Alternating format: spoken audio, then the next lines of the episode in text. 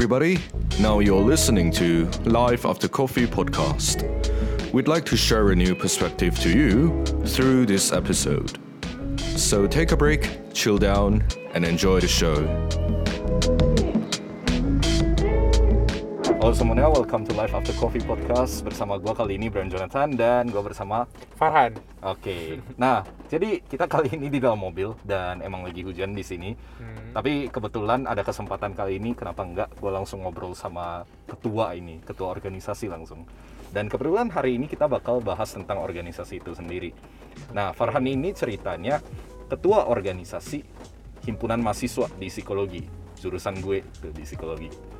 Jadi udah lengser ya ceritanya. Iya, bet ceritanya nih.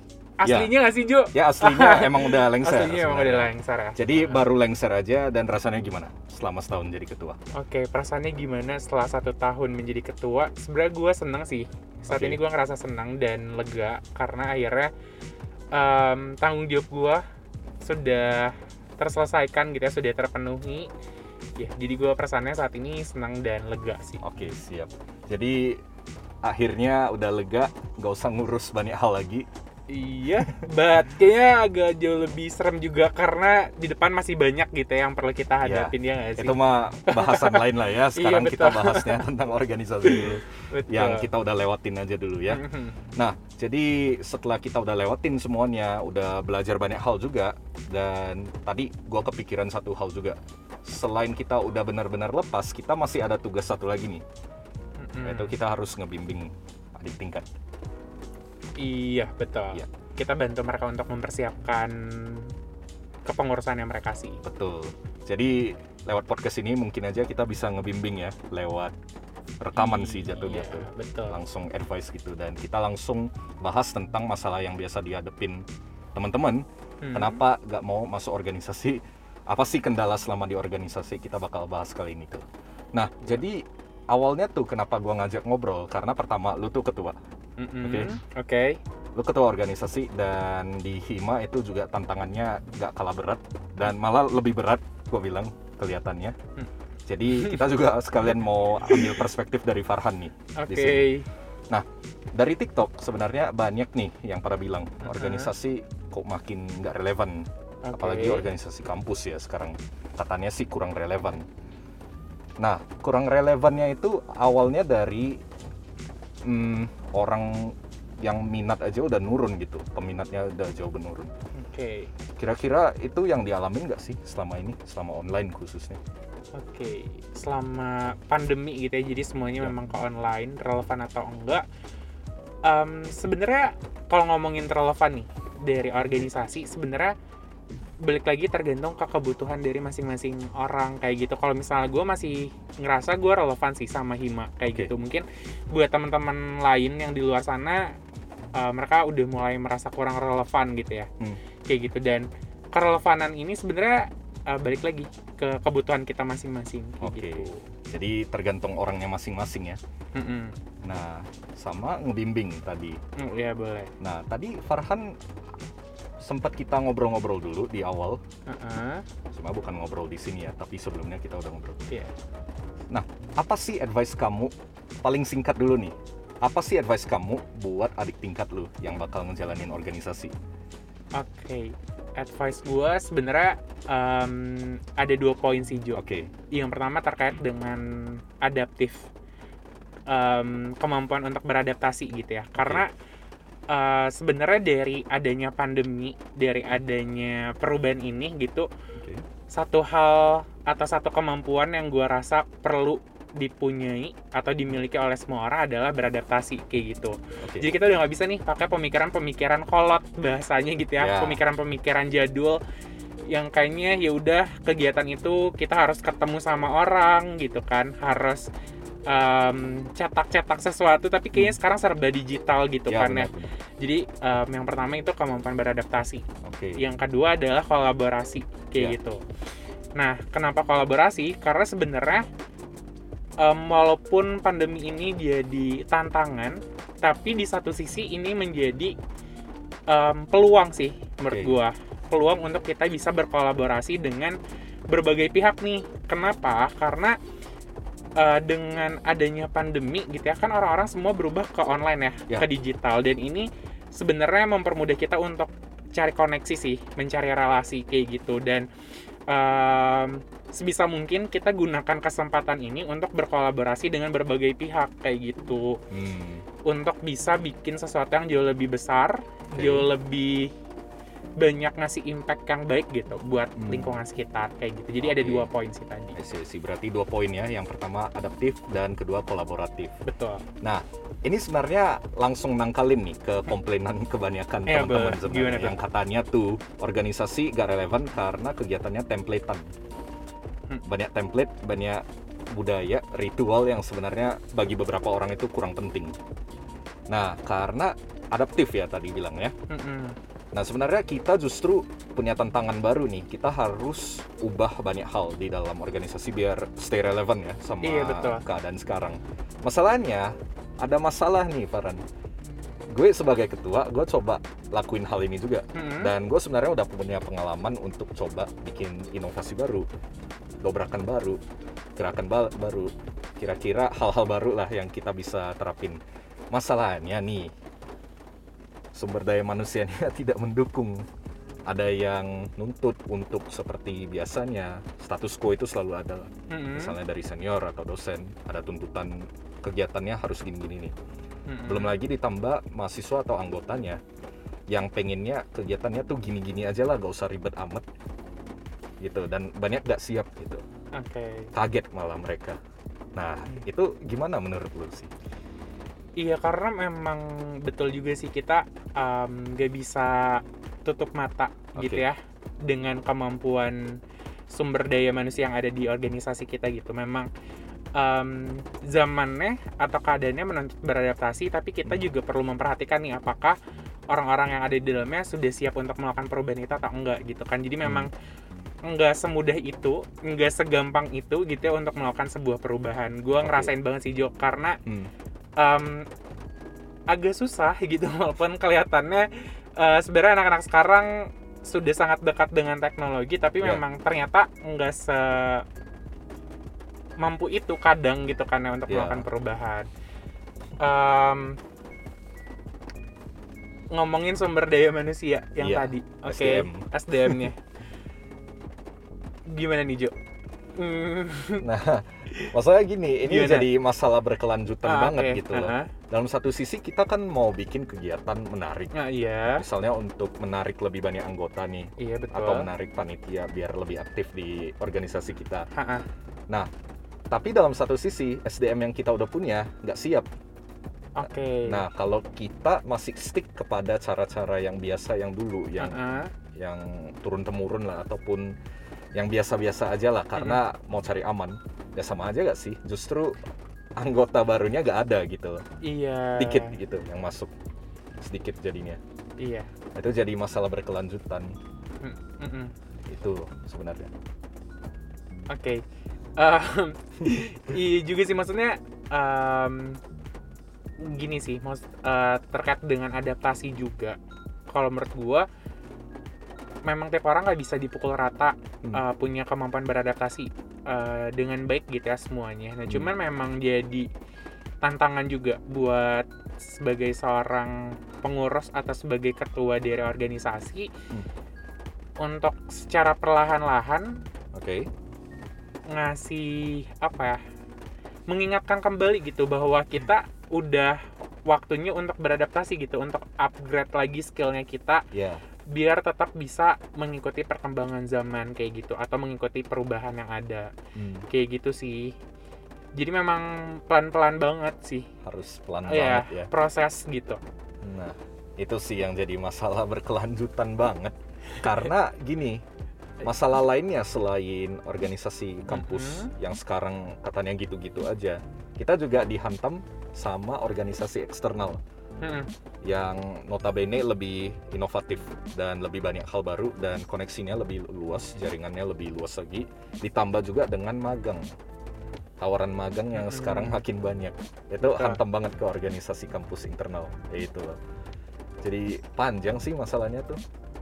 Iya betul, jadi panjang. Lu ngerasa gak sih di masa-masa pandemi ini sebenarnya organisasi itu bukannya berkurang, tapi bertumbuh dengan sangat pesat pesat iya nggak sih dengan catatan organisasi eksternal yang pesat banget iya internalnya mah gitu-gitu aja malah drop banget perhatikan gak sih Em, tapi gue nggak bisa bilang kalau Ya. misalnya semua organisasi internal jadi gitu-gitu Ya, aja sih nggak- Jo nggak semua lah, semuanya nggak sih semua. kayak gitu Hmm. Em, karena itu balik lagi karena sebenarnya kalau misalnya dari organisasinya kita kayak Hmm. gitu dari organisasi yang terakhir kali ini gue pegang oke kita tetap berusaha untuk beradaptasi sih kayak gitu dan berusaha untuk menyesuaikan juga nih dengan kebutuhan-kebutuhan yang ada di uh, zaman sekarang Ya. kayak gitu entah dari kontennya atau mungkin cara pengemasannya Iya.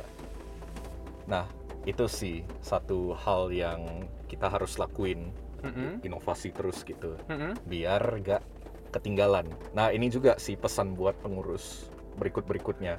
Maksudnya kalian nggak bisa gitu-gitu aja. Kalau kalian mau Iya. organisasi kalian survive, quote on quote survive. Uh-uh. Karena kalian nggak bisa hanya stay di zona nyaman ya gitu. iya betul Gitu. gue setuju sih Hmm, justru kalau kalian stay di zona nyaman, ya kalah lah kalian dibandingkan organisasi eksternal atau di luar sana yang lebih gila sih gitu. iya. Itu. Nah, jadi harus berani sih. Untuk ketua sih, ketua organisasi ya harus lebih berani aja sih gue bilang. Iya. Untuk ngedorong bawahan gitu, pengurus-pengurusnya. untuk melakukan inovasi gitu ya Iya. Uh-uh. Mau nggak mau sih. Kalau nggak ketinggalan. Ini advice of the day banget. iya betul dan sebenarnya balik lagi nih Hmm. tadi kayak ngomongin tentang template juga Ya, ya. karena kadang em, sebagai pengurus organisasi tuh ada template turunan gitu kan ya Ya, turun temurun lah. ada turun temurun yang kadang juga jadi berbenturan nih antara lu mau melakukan inovasi atau lu mengikuti template yang udah ada gitu kan Ya, nah sebenarnya kalau menurut gua em, template tuh nggak salah oke. template tuh nggak salah gitu kalau misalnya bentukannya mau talk show Hmm, terus tetap talk show juga nggak masalah oke. tapi balik lagi tadi eh, yang sempat gue bilang adalah tergantung konten yang akan lu bawain dan gimana cara lu mengemas em, kegiatan tersebut atau template Hmm. tersebut jadi biar tetap relevan nih sama kebutuhan sekarang kayak Oke. gitu nah kalau menurut lu sendiri gimana nih tentang template Nah, template sebenarnya dalam satu sisi kita harus jagain template. Nah, jadi Iya. buat teman-teman yang tanya kenapa sih organisasi template-templatean? Karena itu identitas dari organisasi kita nih sebenarnya. setuju Itu pertama.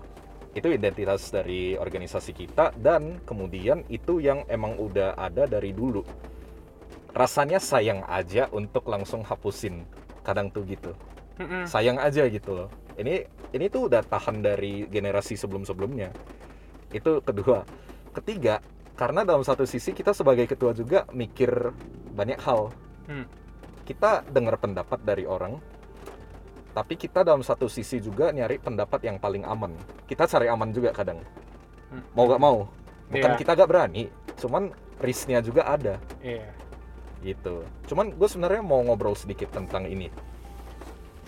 Ada orang yang udah jadi ketua, dia merasa dia harus dengar semua pendapat orang, Mm-mm. oke? Tapi ketika dia dengar pendapat, ya dengerin. Tapi misalnya si A nih, dia ngasih pendapat, B ngasih pendapat yang berbeda. Mm-mm. Tapi ketuanya merasa pendapat si B lebih bagus, si A merasa gak didengerin. Nah gimana Oke. tuh tantangannya oke gitu?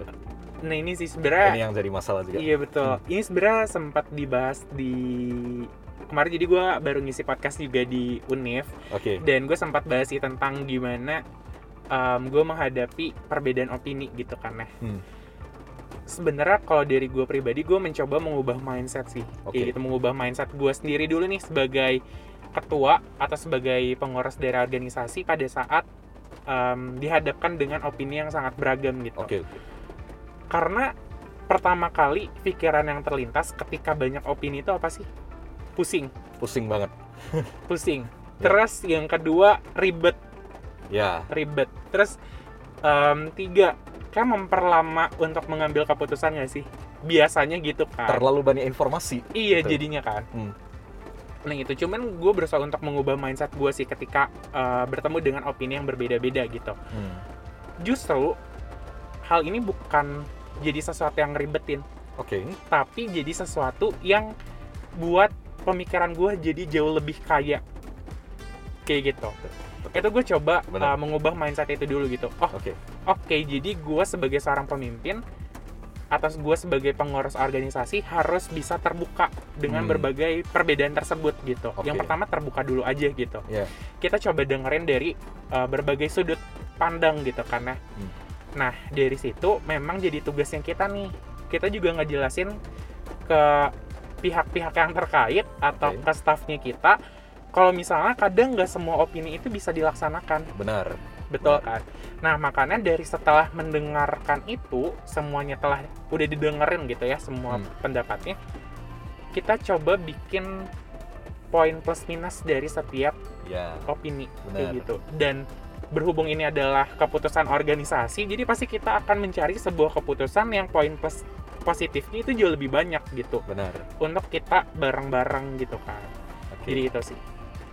Ya gue jadi keinget sih eh, satu hal ini. Mhm. Dalam decision making itu sebenarnya semakin banyak informasi malah semakin bagus.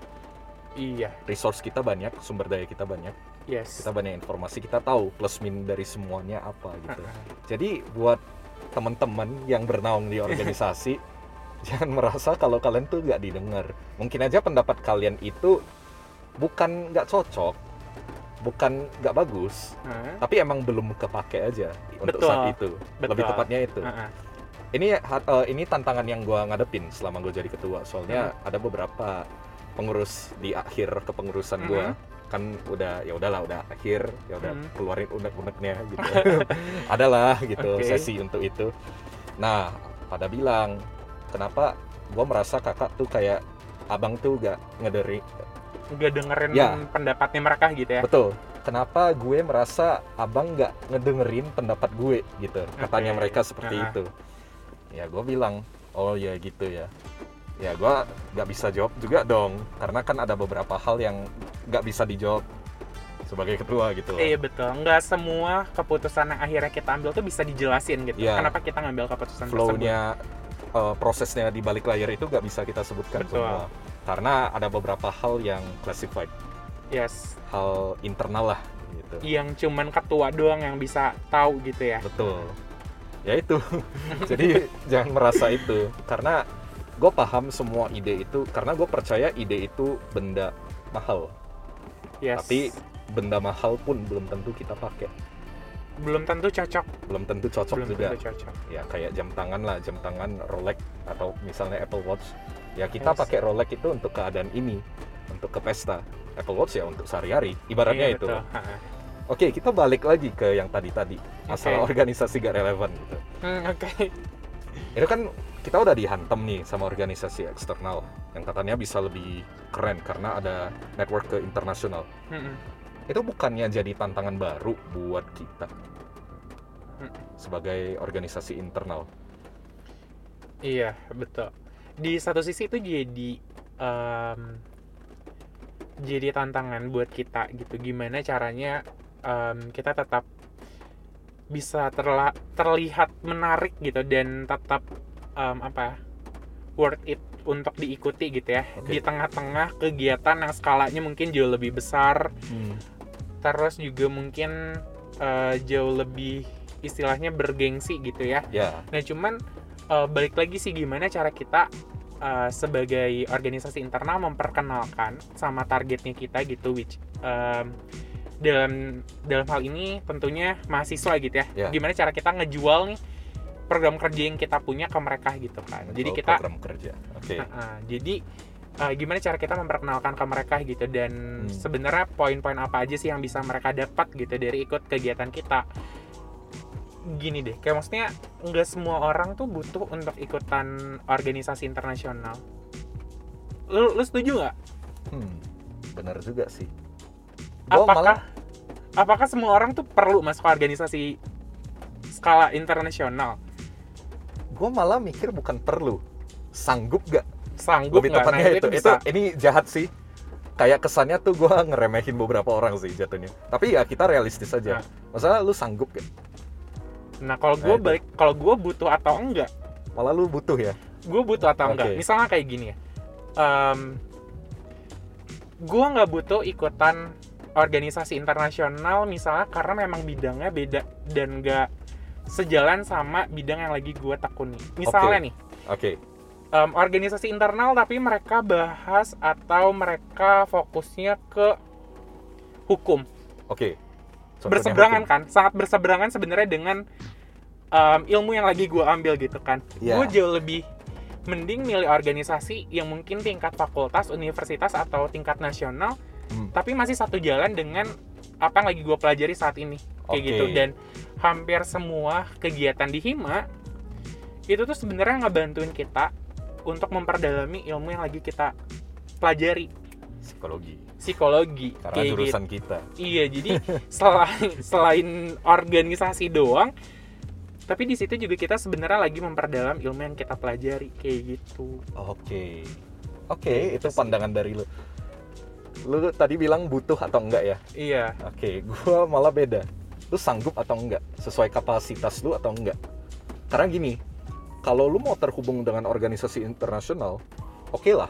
Basic paling basic, lu wajib bahasa Inggris. betul. Lu wajib bahasa Nah, Inggris. Gua bukan ngeremehin ya, tapi lu merasa lu udah sanggup gak? Gitu. Itu juga harus disadari.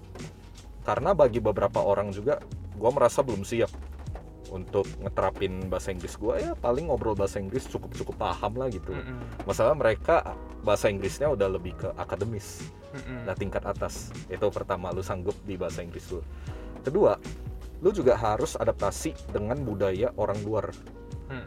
itu beda loh cara kerjanya orang luar sama kita beda jauh itu juga jadi masalah malah gue liatnya hmm, ketiga malahan gue mikirnya gini selain lu sanggup atau enggak lu lihat kira-kira prospek ke depannya sesuai gak gue setuju sih dengan tadi yang lu Iya. bilang sesuai dengan bidang nggak gitu loh kayak contoh kita di psikologi Hmm, kebanyakan or- organisasi internasional emang ada dukungan buat psikologi gak? Ya paling HR lah, Betul. itu doang sih. Iya. Walaupun sebenarnya ya kalau misalnya ngomongin ilmu psikologi nih sedikit em, meluas dulu Oke. selain ke organisasi sebenarnya ilmunya kita tuh paling bisa berkore- berkorelasi dengan semua ilmu gak sih Paling sebenarnya? fleksibel Ya itu. paling fleksibel sih sebenarnya Hmm. karena pada prinsipnya adalah selama ada manusia ilmu kita pasti akan terpakai Betul. gitu kan Betul. gitu sih Em, cuman balik lagi kalau gue butuh atau enggak Hmm, butuh atau enggak Oke. kalau misalnya lu ngerasa butuh untuk ikutan organisasi internasional Oke. Ya silakan gitu tapi iya kenapa enggak juga Ya, justru dalam satu sisi kalau di kampus kita kan ada sistem poin. betul Poin untuk internasional jauh lebih tinggi. Mm-mm. Gitu sebenarnya.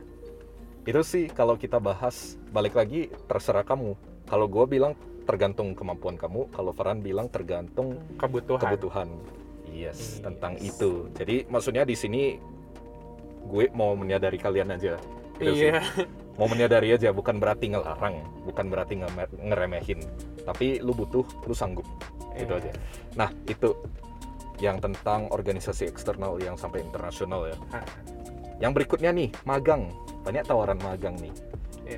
Independen ini, eh, startup startup ataupun kayak project-project gitu yang Ah. langsung ngerekrut karena ada jaminan misalnya lebih lebih lebih pasti lah dibandingkan organisasi gitu magang-magang itu. Karena fun fact juga buat kalian yang nggak tahu untuk para HR HR itu merasa kalau yang ngelamar perusahaan yang ada pengalaman magang itu jauh lebih menarik.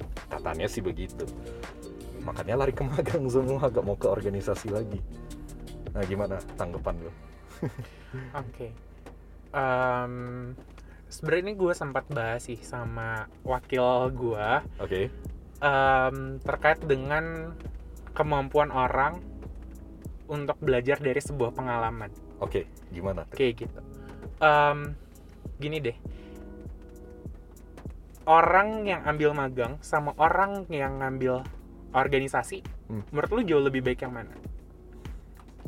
Nah, baiknya ini tergantung dulu. iya kan Susah tergantung juga. Nah, misalnya em gua ngambil magang eh Oke. gua misalnya gua ngambil organisasi deh Oke. terus lo ngambil magang ya Hmm. outputnya pada Oke. saat kita beres nih Hmm. bisa jadi skill gue jauh lebih berkembang karena pada saat gue menjalankan organisasi tersebut gue memberikan 100% gua gitu kemampuan gua untuk ada di organisasi tersebut makanya gue Oke. bisa mempelajari banyak skill Oke. kayak gitu dibandingkan orang yang magang cuman ngejar duit tapi mereka lupa untuk ngasah skillnya di dalam peran tersebut. Oke, jadi oke, tergantung oke. lagi. Nah Oke. dibalikin lagi sekarang. Belum tentu semua orang yang ada di organisasi Oke. mereka bisa berkembang. Iya, iya jadi sebenarnya um, bener-bener individu per individu nggak sih? Kayak gitu kan. Dan Hmm. sebenarnya poin utamanya adalah mau lu magang mau lu organisasi yang paling penting adalah gimana lu mengambil pembelajaran dari pengalaman itu Hmm. percuma lu ngambil magang lu ngambil organisasi tapi nggak ada pembelajaran yang lu ambil Bener sih. kayak gitu Bener, bener, bener. Sebenarnya terkait hal ini kebetulan gue juga pernah bahas sama temen gue sih, Oke. yang notabene juga pengurusnya lu di Hima. Heeh. Natasha, oke. Oke. Jadi shout out ya buat Natasha. Sebenarnya gue pernah bahas ini sama lu terkait ini juga magang atau organisasi. Ah, Eh, kesimpulan akhir yang kami dapat, mungkin ini banyak yang nggak setuju, tapi gue rada setuju aja sih dengan apa yang udah dibahas. Yaitu gini, kalau di organisasi, lu tuh bukan ngembangin skill kerja doang, tapi bisa skill berbagai soft skill. yes Tuh. Sama yang paling utama ini leadership lu. Kenapa? Karena organisasi ini kan bercabang hierarki sebenarnya. Lo ada dari staff ke koor, koor ke ketua pelaksana, ketua pelaksana ke BPH. Nah itu kan udah ada hmm, hierarkinya itu. Mm.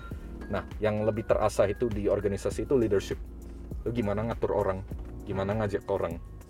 Kalau lu di internship di magang, yang lebih terasah itu hard skill kerja lu itu. Misalnya sesuai bidang lu, lu HR. Ya, lu belajar apa yang HR lakuin, Hmm. itu doang yes. Etos kerja lu juga terlatih. Di dua-duanya etos kerjanya terlatih sih. Cuman bedanya organisasi itu leadership kalau magang itu lebih ke skill kerja itu doang. Itu malah kesimpulan yang kami dapat. Gimana menurut lu? Eh, beda ya? Menarik ya. Menarik ya. Sebenarnya menarik sih. Em, sebagian hal gue setuju sih cuman balik lagi sih maksudnya pada saat lu magang oke kalau misalnya tadi Jo dan Natasha itu akhirnya ngepoint out em, magang tuh kita bisa ngambil hard skill tentang pekerjaan itu doang gitu ya misalnya Oke. HR ya udah belajar tentang HR aja tapi dari Hmm. situ juga sebenarnya kalau lu mau ngambil tentang leadershipnya juga bisa gitu sebenarnya ya iya lu lu Oke. bisa belajar dari atasan lu Hmm, untuk manage bawahannya gimana. Dari situ kan lu sebenarnya bisa belajar leadership. Nah makanya balik lagi kalau misalnya menurut gua tergantung individunya gimana dia ngambil pembelajaran dari pengalaman yang mereka Oke. baik organisasi ataupun pekerjaan kayak gitu. Jadi ngerambat ke mana-mana ya ngobrolnya. Nah jadi itu sih sebenarnya perbandingan organisasi dan magang. Hmm. dua-duanya oke Oke. dan dua-duanya dibutuhkan. Kalau Yes. bisa punya dua-duanya itu jauh lebih menarik itu sih Iya. satu hal yang perlu digarisbawahi sebenarnya. Jadi kita bahas organisasi udah agak panjang nih. Hmm, in the end untuk ke depannya bakal gimana nih organisasi kampus lu saat ini? End game-nya nantinya gitu. Oke. Ujungnya akan kayak gimana Hmm. gitu ya? Ujungnya akan kayak gimana ujungnya nantinya? akan kayak gimana? Sebenarnya selama bisa beradaptasi balik lagi ya ini ngomongin tentang Iya. kemampuan untuk beradaptasi karena em, kayaknya kalau misalnya organisasi udah nggak bisa beradaptasi mereka nggak akan survive sih kayak Iya. gitu bisa aja hilang Hmm. nah maka dari itu juga sebenarnya yang pengen gue ingetin gitu sama organisasi apa pun Hmm, apalagi khususnya organisasi organisasi internal kampus gitu ya ya. harus berani untuk uh, berinovasi dan beradaptasi juga kayak Hmm. gitu sih. oke Walaupun pasti akan ada beberapa template yang diharuskan kayak gitu Iya. untuk tetap ada, tapi jangan lupa juga uh, buat mulai berani beradaptasi dan itu sih. Betul. Dan kayaknya kalau di fakultasnya kita sendiri Jo uh, walaupun template-nya gitu-gitu aja gitu mungkin Hmm. kelihatannya ya kelihatan sama orang-orang di luar kayak gitu-gitu aja perbedaannya cuman dikit-dikit doang misalnya Hmm. cuman em, percaya nggak percaya dari tahun ke tahunnya pasti mereka ngelakuin adaptasi juga sih Hmm. dari pengemasannya dari kontennya dan gue yakin organisasi internalnya di Fakultas Psikologi akan mampu bertahan Oke. dengan panjang kayak Siap. gitu. Itu. Berarti selama bisa beradaptasi bakal tahan terus. Tapi ya kita juga harus merelakan kadang gitu. Kalau misalnya amit-amit bawahan kita, maksudnya bukan bawahan, penerus-penerus kita udah gak sanggup berinovasi. That's the end. Dalam satu sisi itu sih Kalau ngomongin ada atau nggak ada, Hmm, bakalan tetap ada. bakal ada. Tapi Kar- relevan nggak? nah itu Peminatnya Ah, ada gak? Nah, Nah, iya. itu yang jadi masalah Ah. berikutnya. Kalau ada ngomongin ada nggak adanya doang sih pasti akan selalu Pasti ada, ya. Karena malah. iya, karena berada di bawah instansi juga gitu kan Iya. di bawah eh, fakultas dan prodi gitu. Hmm.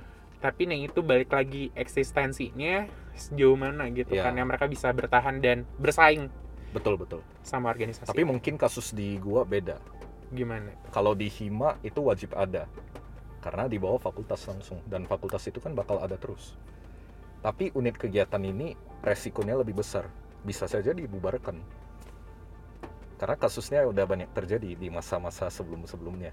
Or- Oke. Organisasi unit kegiatan bisa aja dibubarkan kalau peminatnya udah hilang. That's why tadi gue sampai beranikan diri aja untuk mikir gini.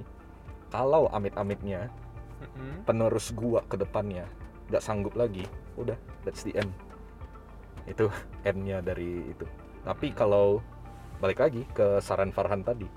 Ya lu bisa adaptasi dan lu kolaborasi. Hmm, itu hmm. aja sih. Jadi conclusion garis besar dari bahasan kita dua poin itu ada sih. dua poin itu dua sih. jadi eh, gua recap lagi dari awal. Adaptasi lu harus bisa bikin hal baru sesuaikan dengan perkembangan zaman. Mm-mm. kebutuhan organisasi internal lu juga kebutuhan mahasiswa anggotanya mereka maunya apa? Mm-mm. Dan dengan lu lakuin itu apa impact yang lu bisa kasih ke mereka dan untuk ke depannya untuk publik juga mereka bisa terima lu dengan baik Mm-mm. untuk publik lo ini karena lu juga harus menjaga eksistensi lu Mm-mm. sama nama baik lu sama citranya gitu. Hmm. nah itu adaptasi kolaborasi lu gak boleh gengsi lagi Yes. lo harus berani untuk ngajak orang lain untuk kerjasama misalnya untuk ngelakuin itu ini program kerja yang bisa berkolaborasi dengan organisasi-organisasi lain kenapa tidak? Itu juga bisa dilakuin gitu. Biar relevan terus. Kita juga bisa belajar banyak hal dari organisasi lainnya. Iya. gitu. Dua hal itu sih yang paling penting. Jadi buat kalian yang ngurus organisasi semangat terus. Ini dua hal yang bisa kalian pegang untuk ke depannya memang kita banyak tantangan sekarang apalagi untuk teman-teman yang pegang organisasi internal kampus itu bakal ngadepin banyak hal banyak tantangan. Apalagi ya sorry nih ada beberapa kampus aja yang apatis orang-orangnya. Ya. itu emang udah kenyataan. Tapi ya jangan jadikan itu sebagai barrier buat kalian. Kalian harus mikir lagi inovasi terus kira-kira gimana. Dan kalian juga harus bisa negosiasi ya sama atasan sama senior. Mm-mm. gue mau bikin kegiatan ini tapi atasan nentang tapi lu tahu kalau kegiatan ini bakal oke banget Iya. ngedongkrak banget Iya. itu juga harus belajar negosiasi nah Betul. itu. Sebenarnya mungkin bikin perubahan juga perlu keberanian nah ya kayak gitu. keberanian Perlu butuh eh, butuh keberanian gitu. Pasti nggak akan mudah. Hmm, Sesuatu perubahan tuh gue yakin banget tidak akan pernah ada perubahan yang mudah kayak gitu. betul Selama lu berani dan lu percaya bahwa keputusan untuk berubah tersebut eh, sudah cukup matang, lakukan aja gitu. Iya, go for Walaupun nanti em, banyak tantangannya. Selama lu sudah mempertimbangkannya dengan baik. Iya, dan ya intinya lu harus berani juga, lu harus tegas juga. Lu tahu apa yang terbaik buat organisasi lu juga. Ah. gitu. Mikirin mayoritasnya. Iya. So, Mm-mm. mungkin itu aja ya dari pembahasan kali ini tentang organisasi. Ini perspektifnya dari Farhan, seorang ketua Hima di psikologi. So, with me Brian Jonathan and Farhan, we're signing out. Bye-bye.